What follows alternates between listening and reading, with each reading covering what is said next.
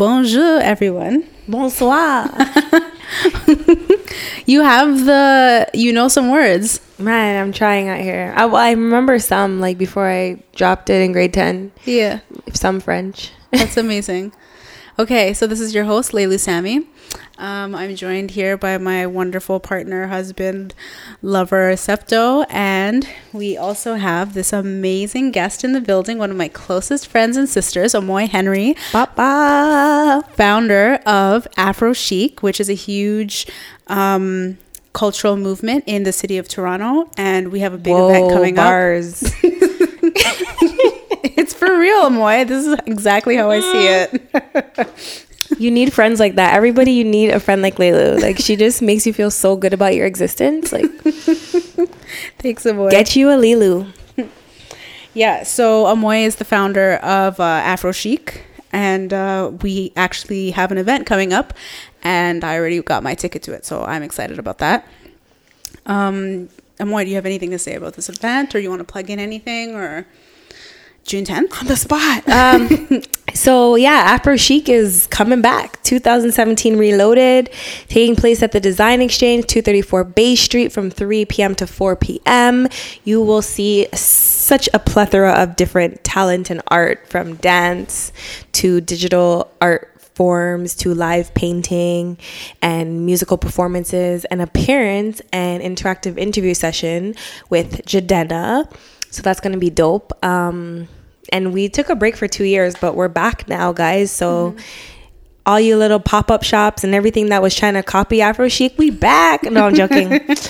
You know, Black enterprise is such a big thing right now. So anybody doing their thing, shout out to you. And, you know, just come support us. We have 10 incredible vendors from different industries in the city. Awesome. Get your jewelry, get your hair products, your skin products, learn a bit about finance. Some food. And yeah, we even have like a really interesting vendor that sells body slimming products. Yeah. So hopefully it's healthy. Sorry, Siri. Not about you tonight, girl. Anyways, yeah, we're going to have quite an interesting show.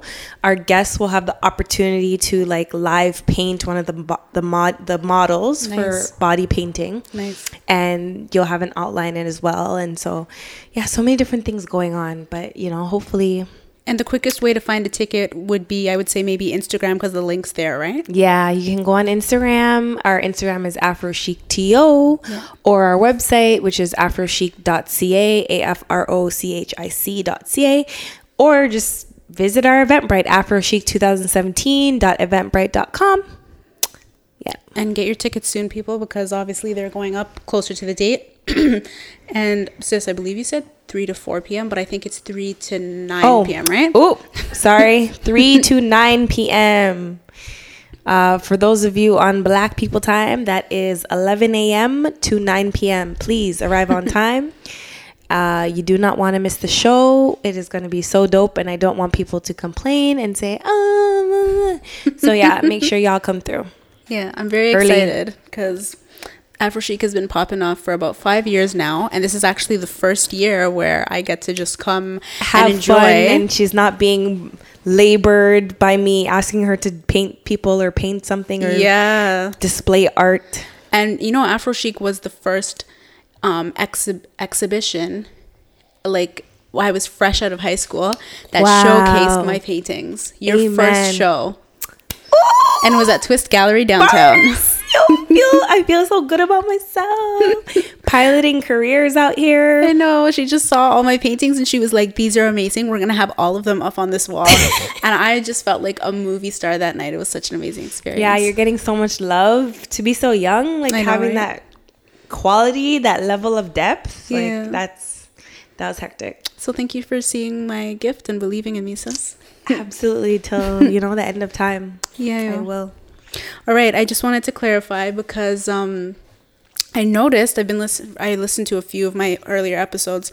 I've been introducing myself as your host, Leilu and Gwenny, for about the first 2 or 3 episodes. And for the last 2 episodes, including this one, I have been introducing myself as Leilu Sammy. And I just wanted to clarify the metamorphosis that I recently experienced. Sorry, babe. I just realized we're sharing a mic. If you have anything to say, then just lean over or take it if you want, okay? Sorry.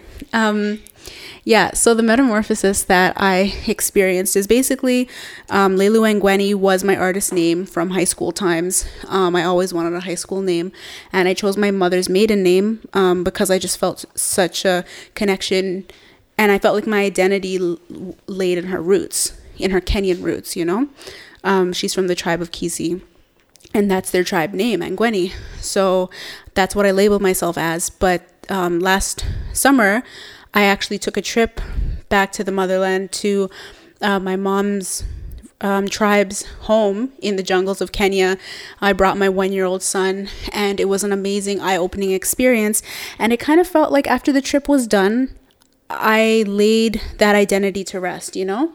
Like that chapter of my life was over and done with, and it was an amazing chapter of my life because it was represented my earlier years as an artist, but now ever since being married and just falling in love with my best friend and adopting his last name of Sammy, I just feel more comfortable. I feel like I'm at this place in my timeline where Leilu Sammy suits me better. That's how I feel and see myself and my identity. So I just wanted to explain that metamorphosis to my listeners, just so that they wouldn't get confused and, you know, how come her social media handles were this, but now they're that. And I just wanted to put that out there and clear that up. So, yeah. It's a beautiful thing. Yeah, right? Moving through your timeline and your identities, and you're always changing and always moving forward. Babe, why are you laughing at me? Because I sound corny and cheesy to you? Yeah. Are you out of breath, Leigh? I am, because I'm 5 months pregnant. So when I talk a lot... When I talk a lot, I get out of breath, okay? But I still sound audible and clear, right? Mm-hmm. Yeah. You think I should slow down? Just relax. Okay. Everything's all right. You're super hype. You're losing your breath. She lit. Yeah. I know. I'm excited because my sis is here. All right. So the trip made you change your name?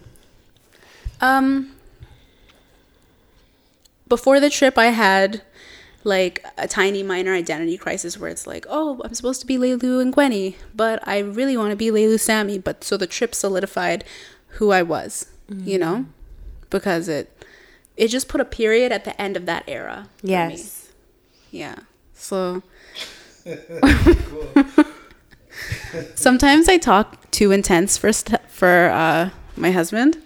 For all my listeners out there. I get what she's saying though on a metaphysical level. Thank you, sis. I feel you, girl. I get it. I understand. It's an energy thing, right? So like right now it's actually okay. I'm drinking rum and hanging out, right? But like sometimes I'll wake up in the morning, you know, regular routine. I grab a shower, make his milk, lay him down, go in the shower, and just sort of zone out, listen to a podcast, brush my teeth, have just a peaceful moment. And then the door opens and Leigh's just, hey, babe, I just wanted to come in here for a second. And it's just really intense. And I have to tell her, like, hey, Leigh, just calm down. Just relax. It's not time for this type of drama right now. I need my zen on the way to work. Yeah. But it's all love at the end of the day, so it's okay. Yes. Okay. I wanted to touch on the fact that for the first time ever, with our last podcast for our listeners, the one where we had our guest XP/Sean, it was the first time. XP from Chosen? No. Body by Chosen? Oh no. My bad. How come I missed him? He's a rapper. Okay. Yeah, he's an artist, like a musician artist. Yeah. So the subject matter that we spoke on about. The gay agenda or homosexual scenes in like Moonlight and the Get Down and just the subject matter. It was the first time when I looked at a podcast of mine and realized I should put out some sort of a warning or a disclaimer for parents with young children who might be like playing our podcast, or, you know, be triggered or playing our podcast or feel uncomfortable with having younger listeners listening to it. So it was the first time that I felt like maybe I should put out a disclaimer or something, about sensitive subject matter. And, it's something that I felt really conflicted about in the moment because I didn't want to offend anybody. And I've never had to do that, I guess, talk about adult subject matter. Mm-hmm. And I talked to my sister and my mom about it. And, my mom, she's super, super old school. Bless her heart, she's an amazing human being and a devout believer in the Most High God, and like really ride or die for her God and her faith. And her advice to me was, maybe if this isn't suitable for younger ears, then maybe you shouldn't be talking about it. Yeah, that's what she said. That's an interesting perspective. Yes. And she said, maybe you shouldn't be talking about it. And, I don't know if, maybe that's a sign that this isn't something that you should be putting out into the internet airwaves, because, we should only be talking about pure things and enlightening things and and like super positive, right? So I thought about that for a little bit. And then I just realized that I've had to do this adulting thing for like the past bunch of years of my life, where I have to take a stand and like go out on a limb with a different belief than everybody else, and this is one of those times. And we are not like 30 years ago where we're all hush hush and we can't talk about we only talk about certain things yeah. because children are around, and we want to of course we want to remain pure, and of course we want to like keep our temples and all that stuff, but at the same time there are things that we need to talk about. Mm-hmm. Like things that children are just not ready for. It doesn't have to be about the gay agenda or homosexuals. It can be anything else, like maybe women, we should have discussions about finding the clitoris, for example, and different ways of stimulation, like just conversations that younger ears, they're not ready to hear, but when they're an adult, they'll definitely be ready to learn from and it. And appreciate it. Exactly. Mm-hmm. Because I thought to myself, when my kids are over the age of 18 and they're grown adults and they understand the ways of things enough to take in these podcasts, right. Would I like them listening to them? Of course. Right. They're going to learn a ton, right? But that doesn't mean that it's bad right now. It just means that we have to censor these podcasts from younger ears or younger listeners who may not be ready to take in the information. Yeah, because we live in a time and a day and age where we need to talk about a lot of things that are going on. We need to talk about things that happen to our bodies and, things that are happening in the world around us. And children might not be ready for it now, but that doesn't mean that as adults we don't get to discuss these things, Yeah, and I think too, like there's a part of the conversation where how much sheltering is actually healthy for children. Like sometimes they're going to get exposed to things by force in the sense, interacting with other kids at school, seeing things on in TV. Social media is like a huge vehicle. YouTube, right? Like, so do you, like, it's like a question, like, do you rather them not know and kind of shelter them and kind of go above and beyond to spare them all this information? Or do you just continue to live your life, and when it should happen, or if it should, they should stumble across it, just explain. That's a couple, even though they're from the same gender. Yeah. They happen to be in a relationship. Like, this is, a sexual act right now that somebody's performing, you're not ready for this yet, but this is what it is. It's like, don't go out of your way to be like, okay, let's sit down and watch porn together, my 7-year-old son.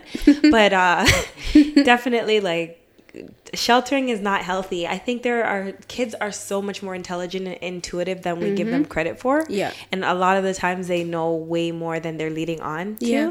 And sometimes they will repeat messages and concepts to us in like really like unhealthy ways. No, not even unhealthy ways, just really like trivial ways, like, oh, I didn't know that you did that, mommy, or like something like that. And you're just like, oh, wait, how does he know that I was like, like kids, they pick up on stuff. They're super intuitive. So, and hide it away in their subconscious. Yeah. They hide it away in their subconscious. And then they're like, remember it when it's re-jogged. Exactly. And at the end of the day, I feel very strongly that I need to be the one to teach them these things and not the world. Mm-hmm. You know, I don't want the world exactly that's educating them. I want to be the one to talk to them about the penis and the vagina, and if they want to talk about what happens when sex happens, whenever that conversation happens, I want to be the one. You would rather it come from you rather than I will be the one, because I tacky cheese book or tacky school book. Yeah, a tacky school book, a teacher who doesn't know them, who's not speaking in their language right? And yeah. Or like other kids who are like coming from like an unsafe environment, pushing it on them. You'd rather prepare them and equip them with the tools that they need. Exactly. So they can go out into the world and their peers and they can say, I know about this. You know, my parents educated me on this, and they're not just lost in the sauce following every random person out there, you know? Right. Yeah, nobody around me is going to be uneducated in anything. Even if they're like a 1-year-old? Nobody. So like, first of all, when it comes to children, I understand my children. I have a connection enough with my children to know what they're capable of and what they're capable of handling and hearing. So I can measure that in itself. Mm-hmm. But I'm talking about everything. I'm talking, oh, I'm afraid to offend this person, or, oh, these people don't like this subject matter. Like, you know what I mean? Like, oh, this family member can't hear about, no, nothing. The truth is the truth is the truth. There's no need. Okay, there's trolling, and then there's not censoring yourself. You know what I mean? There comes a point where you have to, you know, whether it's children or a sensitive person, a sensitive adult, there comes a point when you need to stop trying to consider what is the correct thing to say. You know what I mean? And just say what you think the truth is. You know what I mean? So that goes for my children as well. My children are going to hear straight answers from me when they ask me questions. The truth is the truth is the truth. And like you said, if they don't hear it from me, they're going to learn it eventually. And whack people. Maybe in ways that they shouldn't be hearing it, right? So yeah, every question that they have, they're probably going to go to the person who's always been straight up with them, as opposed to you hiding things from them and censoring things from them, and then when they finally find some truths that seem incompatible with you, they won't come to you at all. Right? So, yeah, man. That's true. That's so true, because then you have kids who are too scared to talk to their parents because they're like so proper and, oh my God, I don't know how to tell my mom this. And they're not so proper. Right. That's the thing. So the child has this fictional imaginary thing about who their parent is. And in actuality, the parent is not proper at all. Right. They're just as wrong as everyone else on this planet. Right. And you've thrown away that ability to connect with your child on a serious issue because you've pretended you're better than you are, or you've pretended this is not for us to speak about. That concept, sorry to go off topic, but like, is there that concept where men, they kind of prefer, like in a woman who's like a pure virginal woman, or like do men just go off vibes? I mean, that's such a generic a rating system. Is there a rating system? Like, do women get more ratings when they're like don't have that many ex partners? Yes. Okay, that's honest. Yeah. So generally all men think like this, I guess. I mean, it's hard for me to speak for all men, but I'll say as a man, and growing up with men, nobody, we used to like, we didn't like to, you know, like the old West Coast doggy style Snoop Dogg, it ain't no fun unless the homies can have some type of stuff. We didn't do that in Toronto. No, that's, you know, not what I'm saying? No. Like if I maybe like trains and stuff like that, like people might do, but as far as like, but would that girl get wiped 2 years later? Yeah. Homie's dating that girl. I don't want that girl. Yeah, that's awful. You know what I'm saying? Like, she dated this dude, and like we all daps each other. I can't date her. You know what I mean? She could be a gem. She could be intelligent, beautiful, respectful. You know what I mean? She could be all these things, but if I daps 2 or more men that she has dated, then she's off limits now. Oh my God. Right? So I guess that concept does come in, right? Like, but I can't know too many men that you were with. Look at Kim Kardashian though. Yeah, I mean, and a lot of guys looked at that really weird when she got married. Who did though? Men still fantasize about her. Men looked at, fantasize. And she'll still snag the ballers. We're talking about sex. Oh, like a lot of men looked at that marriage like, oh, okay, Kanye, cool. You're a real, you're really overlooking some stuff there. Like, like you're a real respectable man. You're really in love there, aren't you? Like, men definitely looked at it that way. You know what I mean? People talking about it like that. I imagine that it might be the fantasy of every man wanting her, that he wanted her. A guy who can't traditionally get a girl, that guy might fantasize about being with a quote unquote hoe, right? Okay. Yeah. For men who traditionally have had the ability to get girls, I don't think that they're out there looking for someone who everyone has had. You know what I mean? Like, I just think, at least where I grew up and where I come from and my people's, like, you wanted to show up with someone that was brand new to your people's. Right. You know what I mean? So I went to the West End and got you because I'm from Malvern. It's not even about the history. It's more about the reputation, right? Right. Like, homegirl can have a history. Like, that's not going to, maybe that won't turn you off personally, but it's one of those things where maybe it's just, it can't be too personal. Right. You know, like I said, she dated him, and we all play basketball together. Mm-mm. I'm not dating her. Right? Them ones are hard because then after, you're playing the game and then Ryan does a layup on you. You're like, yo, so I had your ting 2 years ago still, and so did my brethren and so did my brother. Over. How you feel in your face. Yeah, you don't take over next man's girl. Yeah, no. Mm-mm. So what do you do as a woman in that situation with that? You always just keep getting left because nobody wants you. Do you have to leave, vacate the city? Like, what's the flex? Yeah, you got to go find a man outside of your hood because at the end of the day, that's why you end up getting bumped around. No one's taking you seriously afterward. Absolutely. Right? Guaranteed, if these guys are actual friends, they spoke about it before the next dude got with you. Like, yo, you cool with this? Yo, you cool with this? Guaranteed, it's like, yo, I'm sort of feeling so. Oh yeah, it's all good. You know what I'm saying? Like that exchange kind of. Like happens. I've heard of that though. Like I've had homeboys who wanted to talk to a girl, but even if like they weren't dealing with the girl, like say for example, okay, here's a good example. Mm-hmm. Had a homeboy who had a girl that was a best friend, and they never did anything. Yeah. Just best friend. Yeah. And one of his boys wanted to talk to the girl. Yeah. So he went to his homie and says, yo, is it okay if I talk to your best friend? And he's like, nah, you're a loser still. Like, you're not on her level. So he blocked it because he didn't want his homie to talk to his best friend. So he protected her. Mm-hmm. So guys do have that level of respect versus girls. I don't think we really roll like that. Mm-hmm. I've seen girls mash up over men. Mm-hmm. Oh, for sure. Like, I barely see men mash up over gal. Mm. Yeah, generally the guys are all in the know.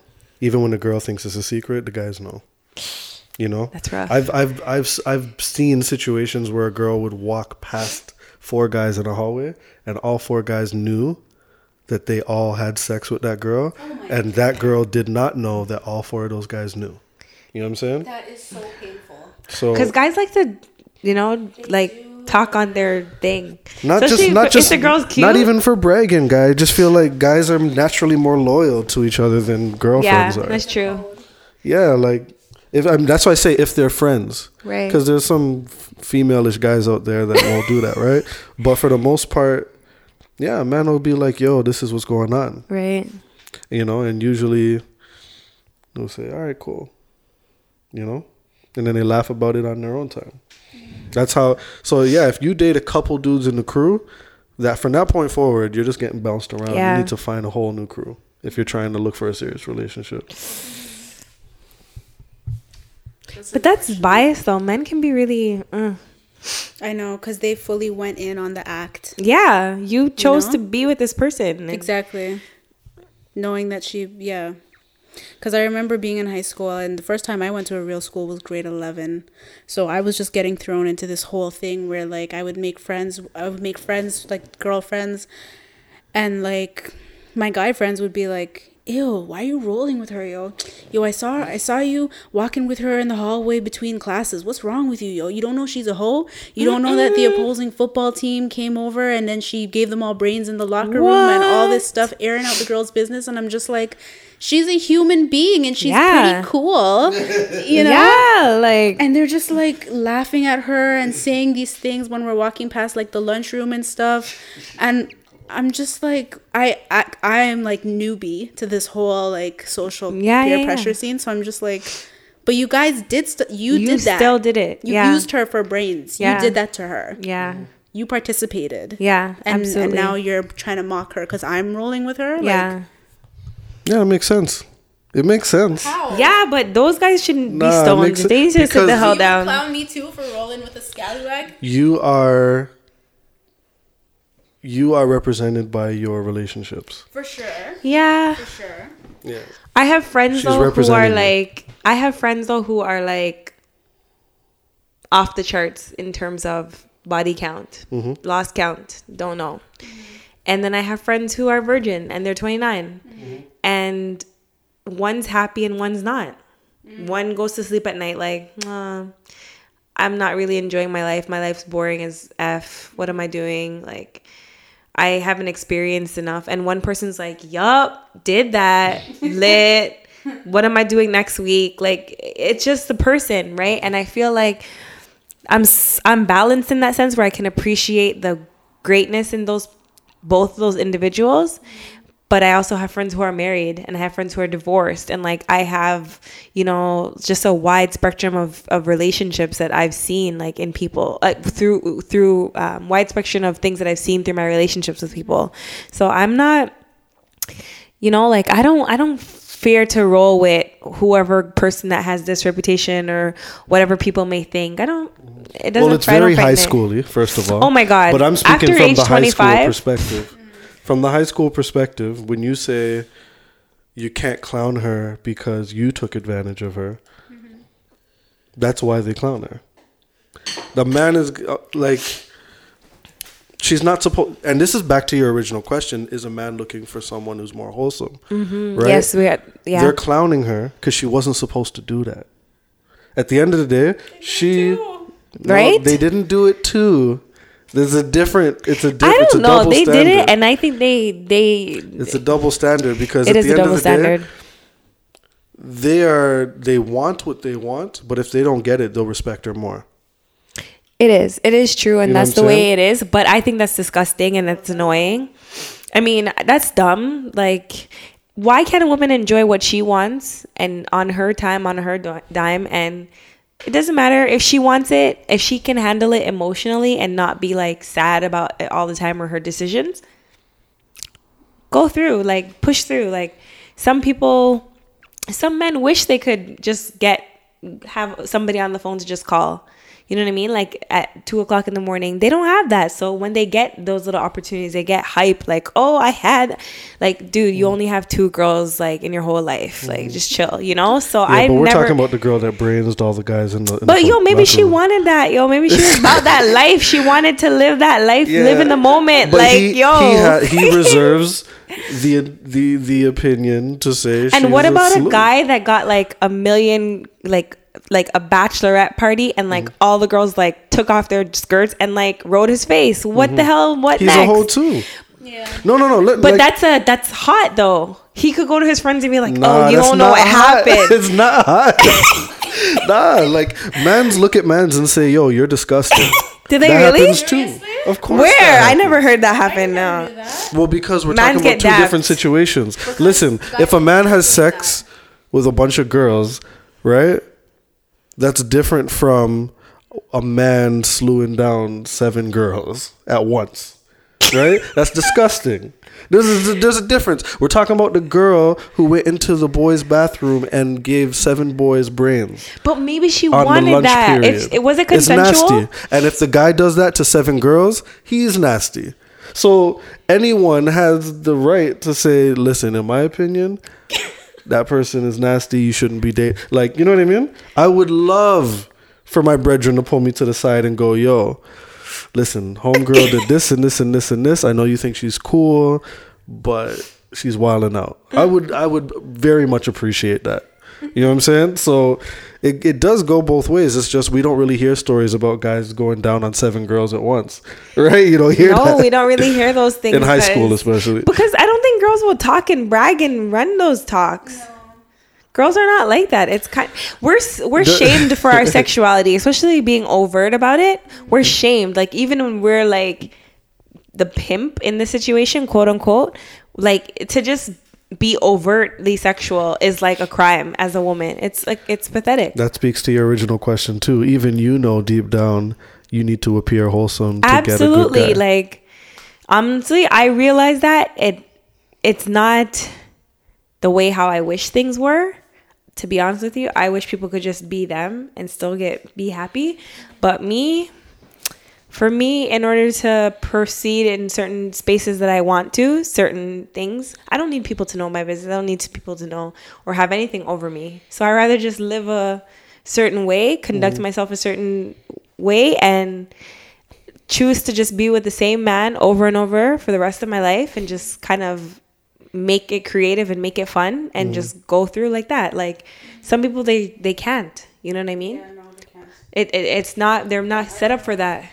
I don't know how, no offense, but yeah, you're right. In 2017, a lot of people can't. No, it's hard. Being in a committed monogamous relationship, there is social media now. There is a lot of attractive people, like, in your face. There's filters. Mm-hmm. There's all these things that are just pushing in your face. Be like, that person's cute. Wait, I saw them in life. They were busted and now they're fine. Wait, let me go follow them. And you be getting caught up in the whole thing, right? Yeah. Like, yeah. I sometimes see, like, the people that my boyfriend follows, and I'm just like, God damn, like, how's this guy with me? Like, sometimes, because it's like so hard. There's a lot of hot girls out here. Not saying that I'm not cute, you know, but there's a lot of beauty in the world, and so I could see why it's hard for people to stay committed or monogamous, because it's not easy. Mm-hmm. We don't have a society that's conducive to focusing on one person. Yeah. I'm huge for monogamy. I was hardwired that way. That's what happens when you live in a 2-parent household where they're married for just shy of 25 years. So, like, I am super, like, hardwired for monogamy. I don't think that's why. Well, I don't know. I thought it was, like, subconscious brainwashing, because I just saw these two people be with each other for their whole lives. A lot of 2-parent households raise children that are not like that. True. I think I'm speaking on behalf of myself. Yeah, you're different. You have a problem. What's her problem? Wait. Like, she has a tick. So if we're going to talk about, like, what's normal, you're not normal. I know. Right? Like, you're not walking around trying to be committed. Like, you don't even see options. You're very different. Yeah. Right? Normal people, they see options. Right. They just choose not to do it. You seem very comfortable with the fact that you know where your stuff is, and there's no foreign stuff around you. Yeah, I don't want foreign stuff. Yeah, you know what I mean? The way how you put it, though. If anything, that's enticing to people. Yeah. New, fresh, different, exciting, right? You're there's something, I won't say it's wrong. It's like old. It's not wrong. It's just, it's a defect. If you want to talk about the average person, you're not the average person. There is some sort of, the reason I call it wrong is because I do think it's something that's been programmed into you, because it's not what happens naturally. Right. With people.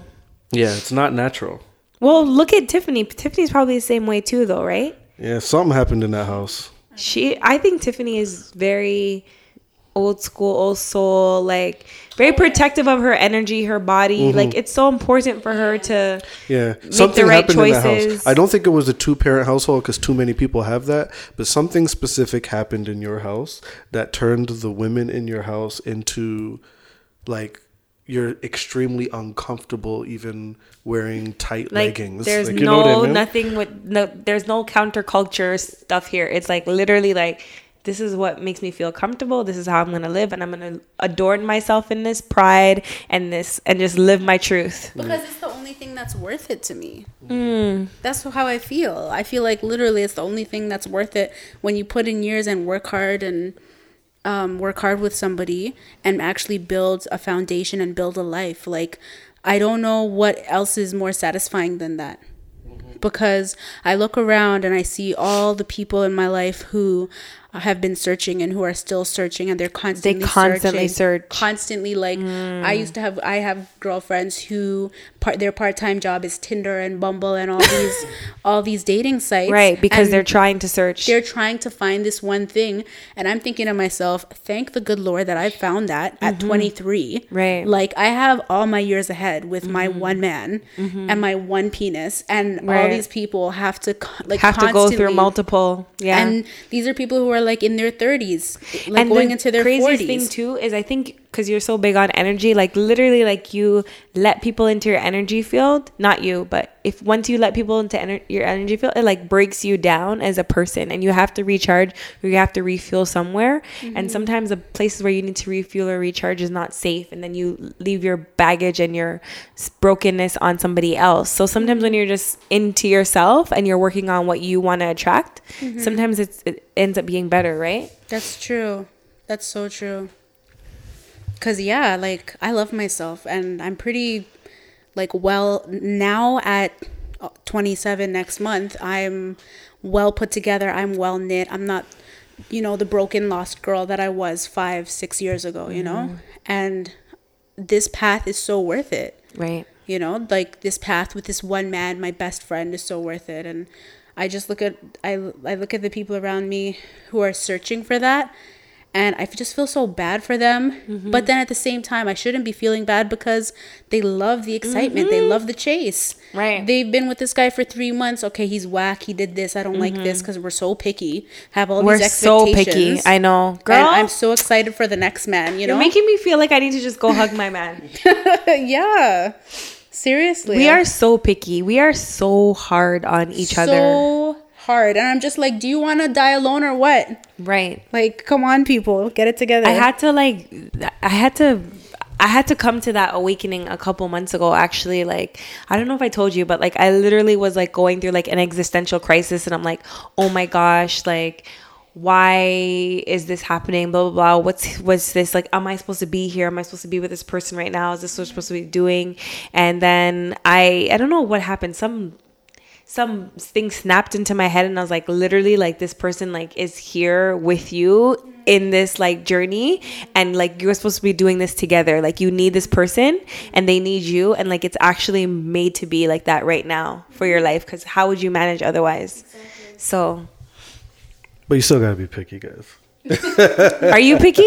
I'm picky. I know, Stephanie's so picky. Listen, guys, really? I don't know if I agree with this "don't be picky" business. No, you have to be picky. Oh my God, selective. Yeah, you have to be very selective for sure, babe. But I'm just saying, picky about things like, you know, he leaves his socks over here. He da da da da. Like, I don't like how he leaves his toothbrush in after he does da da da. And so like, they're self-destructive. Yeah, they're ruining it on purpose. But look at the other things. Does he have a good heart? Is he loyal? Like, does he bring you food? Like, come on, people. So that's not really picky. What that is a person who doesn't know what makes them happy. Right. Yeah, so you know what I mean? Entitled, and they just don't know. Yeah, that person will. That's not picky. That person will let the right person come and go. For sure. Right. So that's a person who doesn't know what to look for. Right.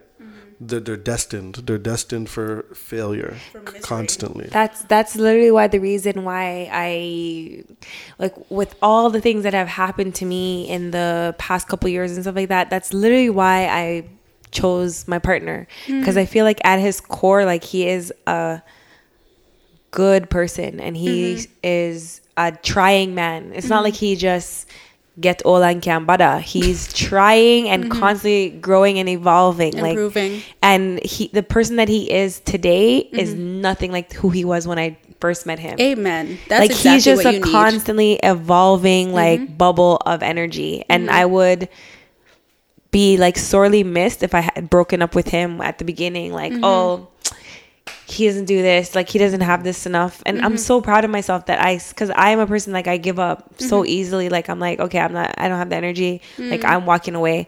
But like I've really put in the work, and so did he. And now we have something really good that I'm so proud of. That's amazing, sis. I'm so happy to hear that. Thank you. Trust me, people. Like, honestly, don't give up on those mans, yo.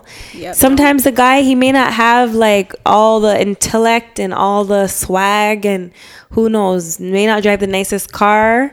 He may come with a little baggage, maybe come with maybe a child, or I don't know, just a certain mindset. But like, if you really put in the work, you really want happiness. Sometimes you have to. I feel like I'm getting to motivational speaker mode. I feel like you have to sometimes just take the plunge with that person for a while, and then just see how you can help them evolve. So what I'm hearing is they will blossom. It's not don't be so picky, because you should be. You should look. You should pick the right qualities. Right, and work with it. But I think what you guys are saying is don't be closed-minded. Yes. You know what I mean? And like have these high expectations, like they always have to wash the dishes. So it's like, this is my type.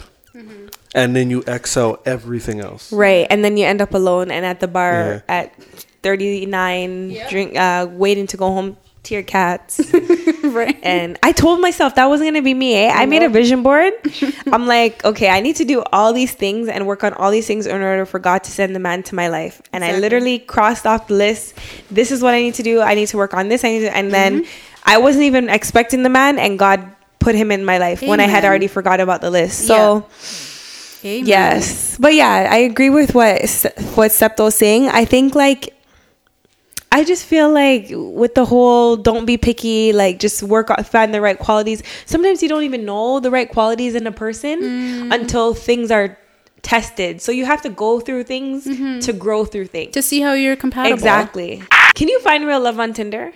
Can you find real love? Yeah. Is it just that's a hookup app for like smashing, or like what's the goal? That's what a lot of people use it for. Oh, okay. But a lot of people try to find something real on it. I bet if I did a Tinder though, I'd match with Corey. That's nice. No, because our personalities are so similar now. I think I'd match with you too, babe. You guys are real hopeful thinkers. Tinder doesn't know you inside out like that. It's just gonna match you up with your soulmate. Don't they have a thing? Don't they have a test or something? No, you look at their face and you swipe in a certain direction. That's it. No, Tinder's not gonna match you up. Listen, that's... Don't they just cling you to somebody like a match? Like this is a match. Like probable matches. Yeah, guys, it's not gonna set you up with who you're with. Dry. Yeah, things are so deceiving now. Oh my gosh. Leilu, how you feel about guys in the church? Ooh, controversy. Oh boy. Why are you throwing these big things at me? Girls always be like, oh, maybe I just need to find a man in the church. Girl, let me just get my holy sanctified. Those are the worst ones. Yeah. What? Guys, listen. How do you know that? All your friends in the church, they're dirtbags? First of all, I grew up in a church, right? It was one of those forced, forced Sunday church. You got to go to church, right? I went to church at Nielsen and Shepherd in Malvern. Forgot the actual name of the church. I didn't even know what I was. I just knew I was a Christian. Like, you know how you have different denominations? I didn't even know what I was. I don't even remember what the church is. Like, because it didn't matter. All that mattered was you had to go there. And it wasn't nothing better inside the church, guys. Right. Like some of the worst especially when it comes to women. Oh my gosh. I'll tell you right now. But where's the fear of God? I don't remember. When it comes to women, the most I've ever seen men mistreat women, they were pastors. Oh my God. I can agree with that. Right, like the psychological abuse, all the mental anguish, and you get to use God to your advantage. It's a part of your game. Oh my God! You know what I'm saying? Like where you're manipulating her and brainwashing her, and the way I feel about guys in the church is the way I feel about I would judge you regardless of if you're in the church or if you're not in the church. It doesn't matter to me that you're a church member or that you're in the pew every single weekend. Right. What matters to me is what your heart looks like, because I've met horrible people inside the church, like just miserable, disgusting, backstabbing people in the church, and brainwashed at that. And thinking that they're like, you know, the Most High's favorite child of God. Meanwhile, they're doing all these nasty, dirty things. And I've also met bad people in the world, and I've met good people in the church. The most pure-hearted, Grandma Daisy, for example. You know, my mom. I've met the most pure-hearted people in the church, and then I've met the most pure-hearted people in my Muslim sisters, in people in the homosexual community. Atheists. Some of them are just generally good-natured. Some humans are just good-natured, who will give you their last dime if necessary, but they're not underneath this banner. So in 2017, I don't really see you. Like, it doesn't matter to me if you go to church. What matters to me is your soul and your heart, because in 2017, God is looking at us, down on us as individual churches. You know, he's not looking down on us like, you know what, Amoy, you're okay because you go to you're in the pew every weekend. That's not what God's saying. God's looking at your heart, because he's like, that's my temple, individuals, you know? So that's basically powerful, how I see individual it. Churches. Exactly. Ooh, individual churches. So glory. Represent people. Hallelujah. The last podcast we spoke on cutting off friends. Oh, that's rough. Yeah. And I mentioned that I had to do that to 2 individuals at the beginning of this year. And that's something I've never, ever done in my life. So that was just a short recap for those who haven't listened to the last episode with XP.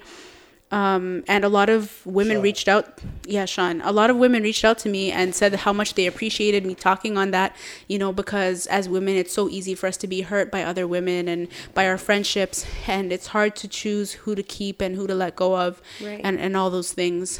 I got a request from a lady who enjoyed that segment greatly of the last podcast. And she asked if we could touch on... What is happening to my notes? She specifically said, as someone who continually wrestles with abandonment and trust issues. Maybe that's something you guys can weigh in on the next podcast. Obviously, that's, you know, a very general statement. It can be vague, but I'm just bringing it to the floor, Amoy and Septo. If you got, like, this lady, you know, struggles continually with abandonment and trust issues. And so she doesn't want to lock off her friends, or what's her... Oh, no, that's separate. Okay, this is... Something separate from locking off your friends.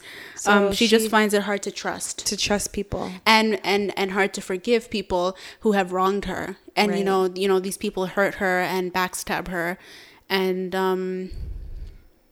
These people hurt her, and it's so difficult for her to forgive. And that makes it even more difficult to go into the world with an open mind and trust new people. You know? The thing, I'm going to speak from my own perspective. I can't say that I have struggled specifically with... Babe, why are you laughing at me? I'm smiling. Oh, okay. You're always laughing at me. He's admiring. I can't say that I've struggled directly with abandonment issues, because I do have this naivety about me where even if I've been hurt and gone through the ringer with somebody, I'll see someone new and they're nice to me and I'm just like, there's good in their heart. Yeah. You know, there's hope. So that's how I operate personally. Yeah. So I don't find it difficult to trust new people, but I've gotten hurt by a ton of people because of that attitude, because I'm just hopeful. And you're open. Yeah. You're not doing the right thing.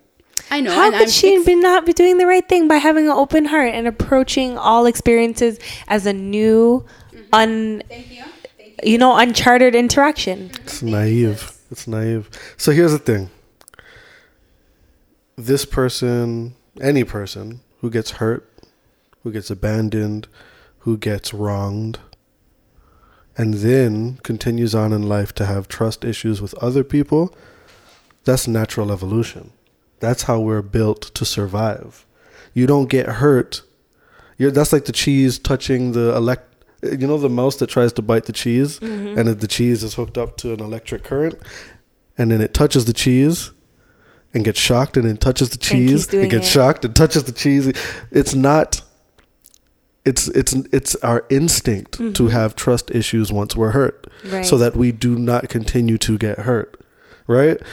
So I would say anyone who gets hurt and then wide-eyedly walks into a whole new of the same thing and gets hurt, and then wide-eyedly walks into a whole new of the same thing and gets hurt over and over and over and over and over and over, that's not the correct way of going about it. I think we, again, you're different.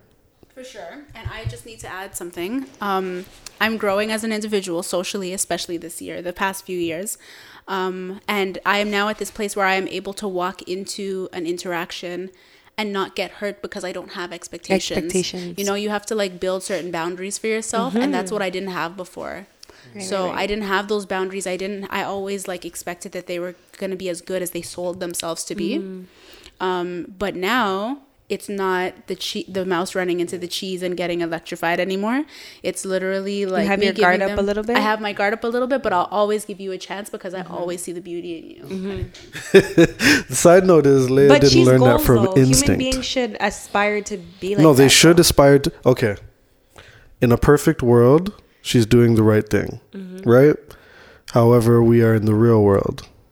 And that's not going to get you anywhere. As a matter of fact, what she's talking about now is a learned behavior, not an instinct. She doesn't instinctively learn from getting hurt. She's just learning from, I would say, my influence and spelling things out. Could you see though that that's like a Christ-like way to live? Yeah, it's a perfect way to live. Like, but this is not the world for Christ. This is not Christ's world. Yeah, but you're not supposed to be of the world. You're supposed to be of Christ. Yeah, and she embodies that. And I don't think Christ was. But that's her, not burden. But that's her. Like that's her special gift that God implanted in her. For other people just you burn me. I don't give a hell. I don't give a fuck about anybody. Some people know how to. So I'll speak to that point too. But before I move to that, I'll say with Lei, the reason I married her is because she's different. Right. So just because I disagree with how a characteristic of hers is getting her hurt over and over, because mm-hmm. I don't want her hurting over and over, doesn't mean that there's not a part of me that still upholds that characteristic. Right. Right? That's nice, man. Yeah. So that it's one of the things I love about her. But it's also one of the things that it pains you to see. Yeah, it's a problem, right? It's not a problem. It needs a bit of balance because you can't just be balance, hurt. You have to understand. It's not a problem to you. I live with Leia, right? Right. So I see in those times, especially not recently, because you're right. You've been evolving, mm-hmm. but looking for the signs. But. I've been here day in and day out watching her cry over nothing. Really nothing. To you. Things that are unnecessary. They don't need to be happening because all the signs are there from day one. I had fallouts with friends where friends have just cut me off cold turkey mm-hmm. and I have been so broken. And my boyfriend, my partner, he can't relate mm-hmm. because he doesn't care mm-hmm. but she's somebody that I would talk to about it because she'll know exactly what to say. But she'll put herself in my shoes. Let me tell both of you. But it's healthy though sometimes to have that balance. This goes to the second point. The signs are all there from the very beginning. Yeah, sometimes whether or not you want to see them. Crazy ass mofos and you should know right away. You're making a like you should know. We're speaking objectively. I've already said subjectively I uphold that characteristic. I don't have it. And I uphold it. I think it's a beautiful characteristic. Right. Now, with that said, objectively, it's a mistake. You should not be doing that.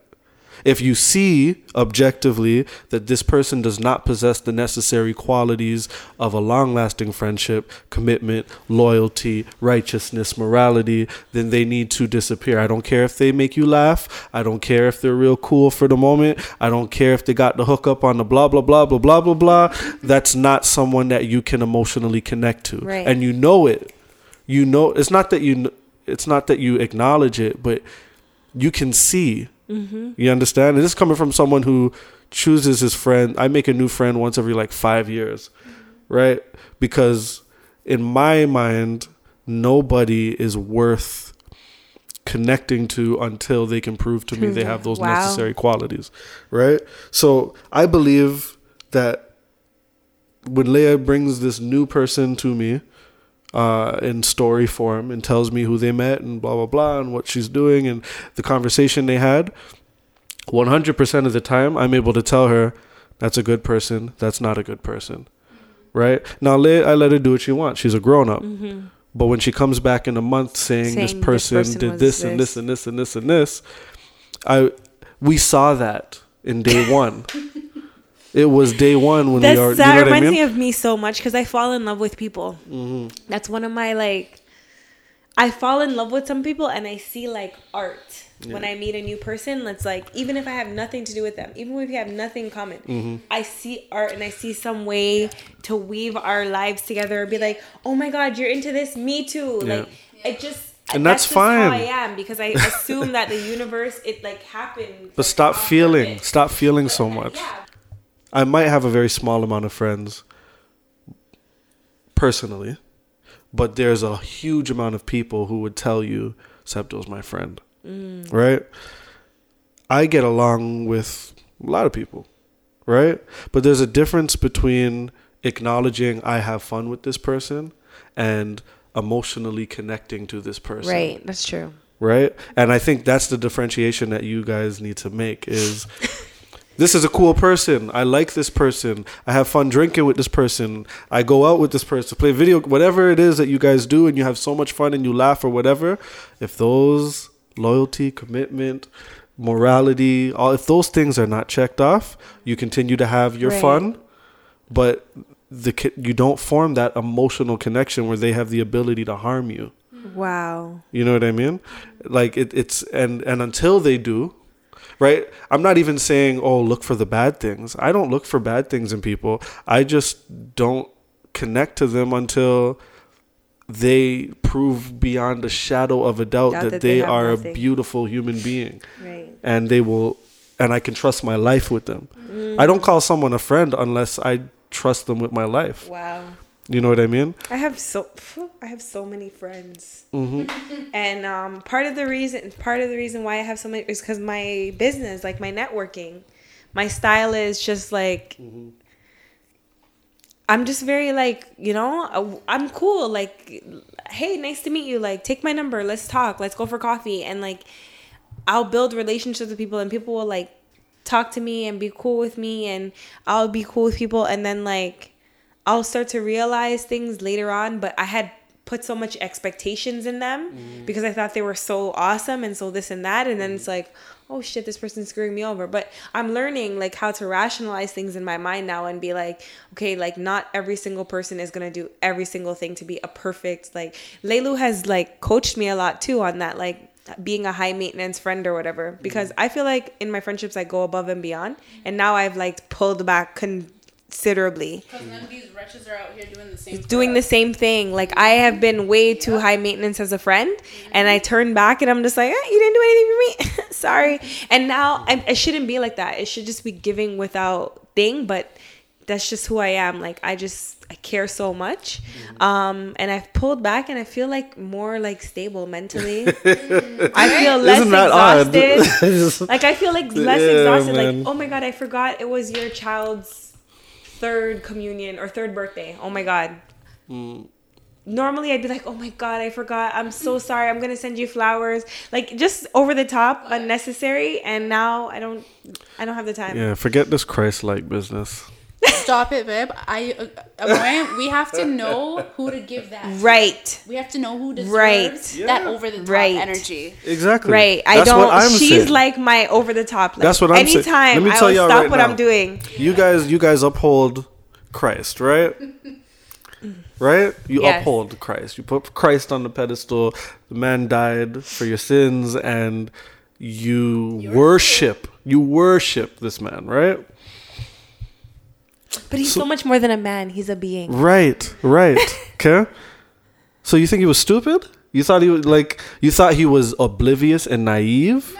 No. The man was, first of all, he was an enemy of the state. Of course. He was a political freedom fighter for the most part, right?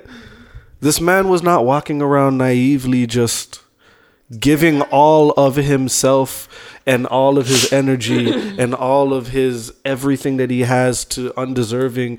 No, he was helping. You can help people and still not become a slave to them. Mm-hmm. Do you understand? Like, being Christ-like. You just didn't expect it. Be good. Yeah. Treat people with respect and love. Help people. Mm-hmm. That is very different from, I am going to plug my heart directly into you and you have the ability to crush me. That's crazy. You know what I mean? Yeah. You're loving with expectations, I guess. I'm a loving person in the world. I meet strangers every day and I am constantly making emotional impact in people's lives every day. Right. At work, through Septo, through whatever, right? That doesn't mean I need to give them the ability to crush me. Mm-hmm. It's two very different things. So I think what you guys are talking about is not being a good friend. It's almost like an addiction. Like, you guys have a problem with giving too much of yourself to people. That has nothing to do with friendship. As women, that's just our nature. Yeah, whatever it is. Back to the original question. It's instinctive. If you're going to get hurt over and over and over, you got to reach a point where you realize I'm doing something wrong. It's not about not being Christ-like. It's not about not being a good friend. It's about self-preservation and making sure you're able to function. Right? I'm telling you right now, like, just because you brought up Christ-like, right? The man is not walking around being a fragile, crushable, destructible, chaotic human being emotionally on the inside for every, like, come on, like, the idea that being Christ-like and being a good friend has anything to do with making yourself vulnerable to people who don't wish you well. Mm-hmm. Those are two different things. Wow. Just to back your point, babe, when Jesus, I use that name lightly because that wasn't his real name. When the Messiah was here on earth, he spent most of his time in prayer with his Father, rejuvenating himself. So that's definitely for sure. He took care of himself and his connection, and his connection between himself and the source, number one. Right. And Jesus had a very small following, by the way. I know. Most people were against Jesus. Yeah. That's why he died. That's why they killed him. Mm-hmm. Right? He was out there causing a ruckus and gathering up the people that were Gentiles. Yeah, forgotten or written off. Mm-hmm. You know what I mean? For the most part, Jesus had more enemies than friends. Yeah. You know what I mean? Bars. So the idea that y'all are out here trying to be friends with everybody. Nah, yo, I'm not trying to be friends with anybody. Yo, I had so many traumatic things in my life where I'm friends with people that come into my life, new people that come into my life, I receive them. Mm-hmm. But I don't try to be like friendly with everybody, but I just try to show them that I'm a good person. Mm-hmm. And that's the problem, I think. Right. When you try to show I'm a good person. There's a lot of people that think I'm not a good person and I have no feeling of to prove it at all. Yeah. I don't care what you think I am. You should be a life coach. I don't care at all. You should teach people on boundary setting. Yeah. So, about this lady's request to talk, she's talking about trust issues and trust issues and abandonment issues. Smart. You were saying for her to have those instincts is smart. Mm. Like, it's her saving grace. It's evolution. It's instinct, right? So hold on. So she should just don't be a dick. Don't be an asshole. There's people who have trust issues and they walk around and they hurt people. Right? Now that's a problem. But if you have trust issues in the sense of, I don't leap into people's arms, cool. You know what I mean? As long as you're not there's never once in this conversation where I said be a dick to other people. Right. Everybody sucks. I'm good to people. Mm-hmm. I am respectful to people. I'm loving to people. I'm helpful to people. Right?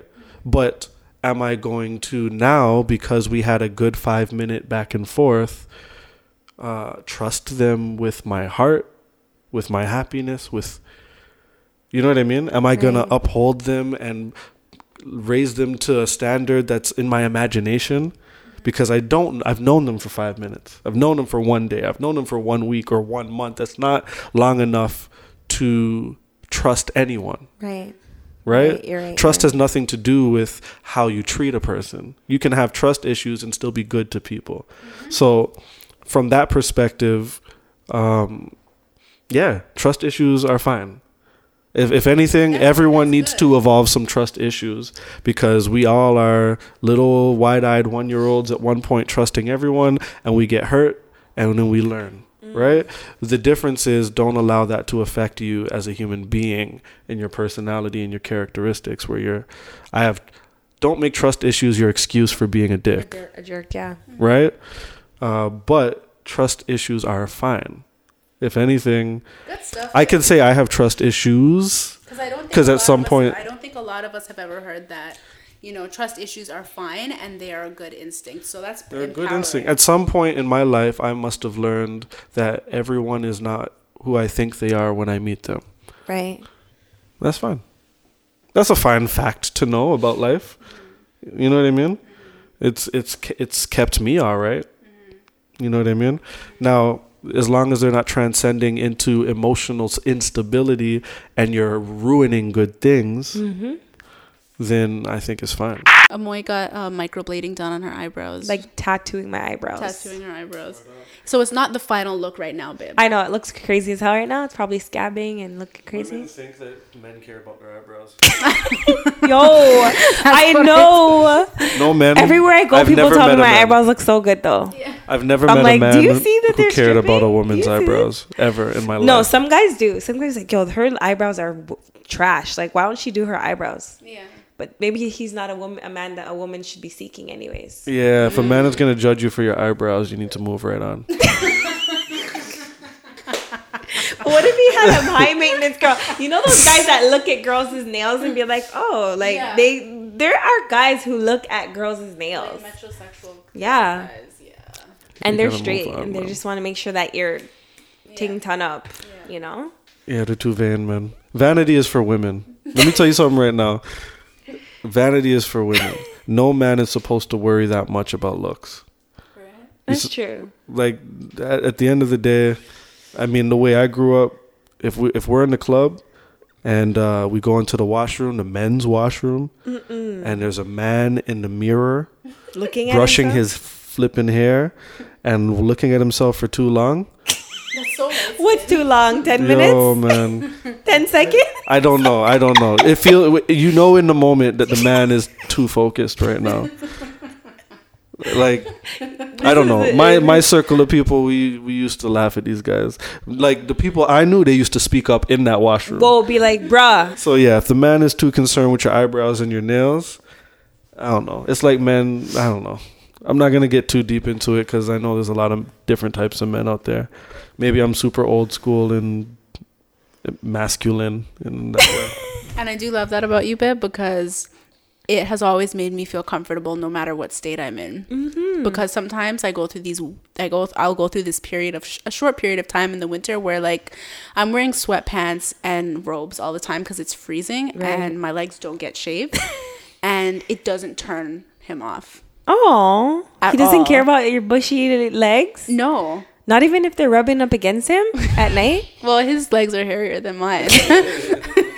But yeah, like he's just good. And like sometimes, like if I can't get to the eyebrow lady in like a month, and I'll be like, babe, my eyebrows are growing in, man. I don't feel good. And he'll just be like, what are you talking about? He was like, they look fine. They have their own natural shape. Like, what are you talking about? So I definitely admire that super, super masculine part of you that doesn't look too tough about on these things, because like it just makes me feel comfortable all the time.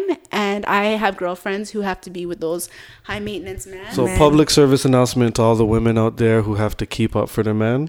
Next time the man complains about something about your eyebrows or about your makeup or about your legs being shaven, listen, a woman is made to represent you.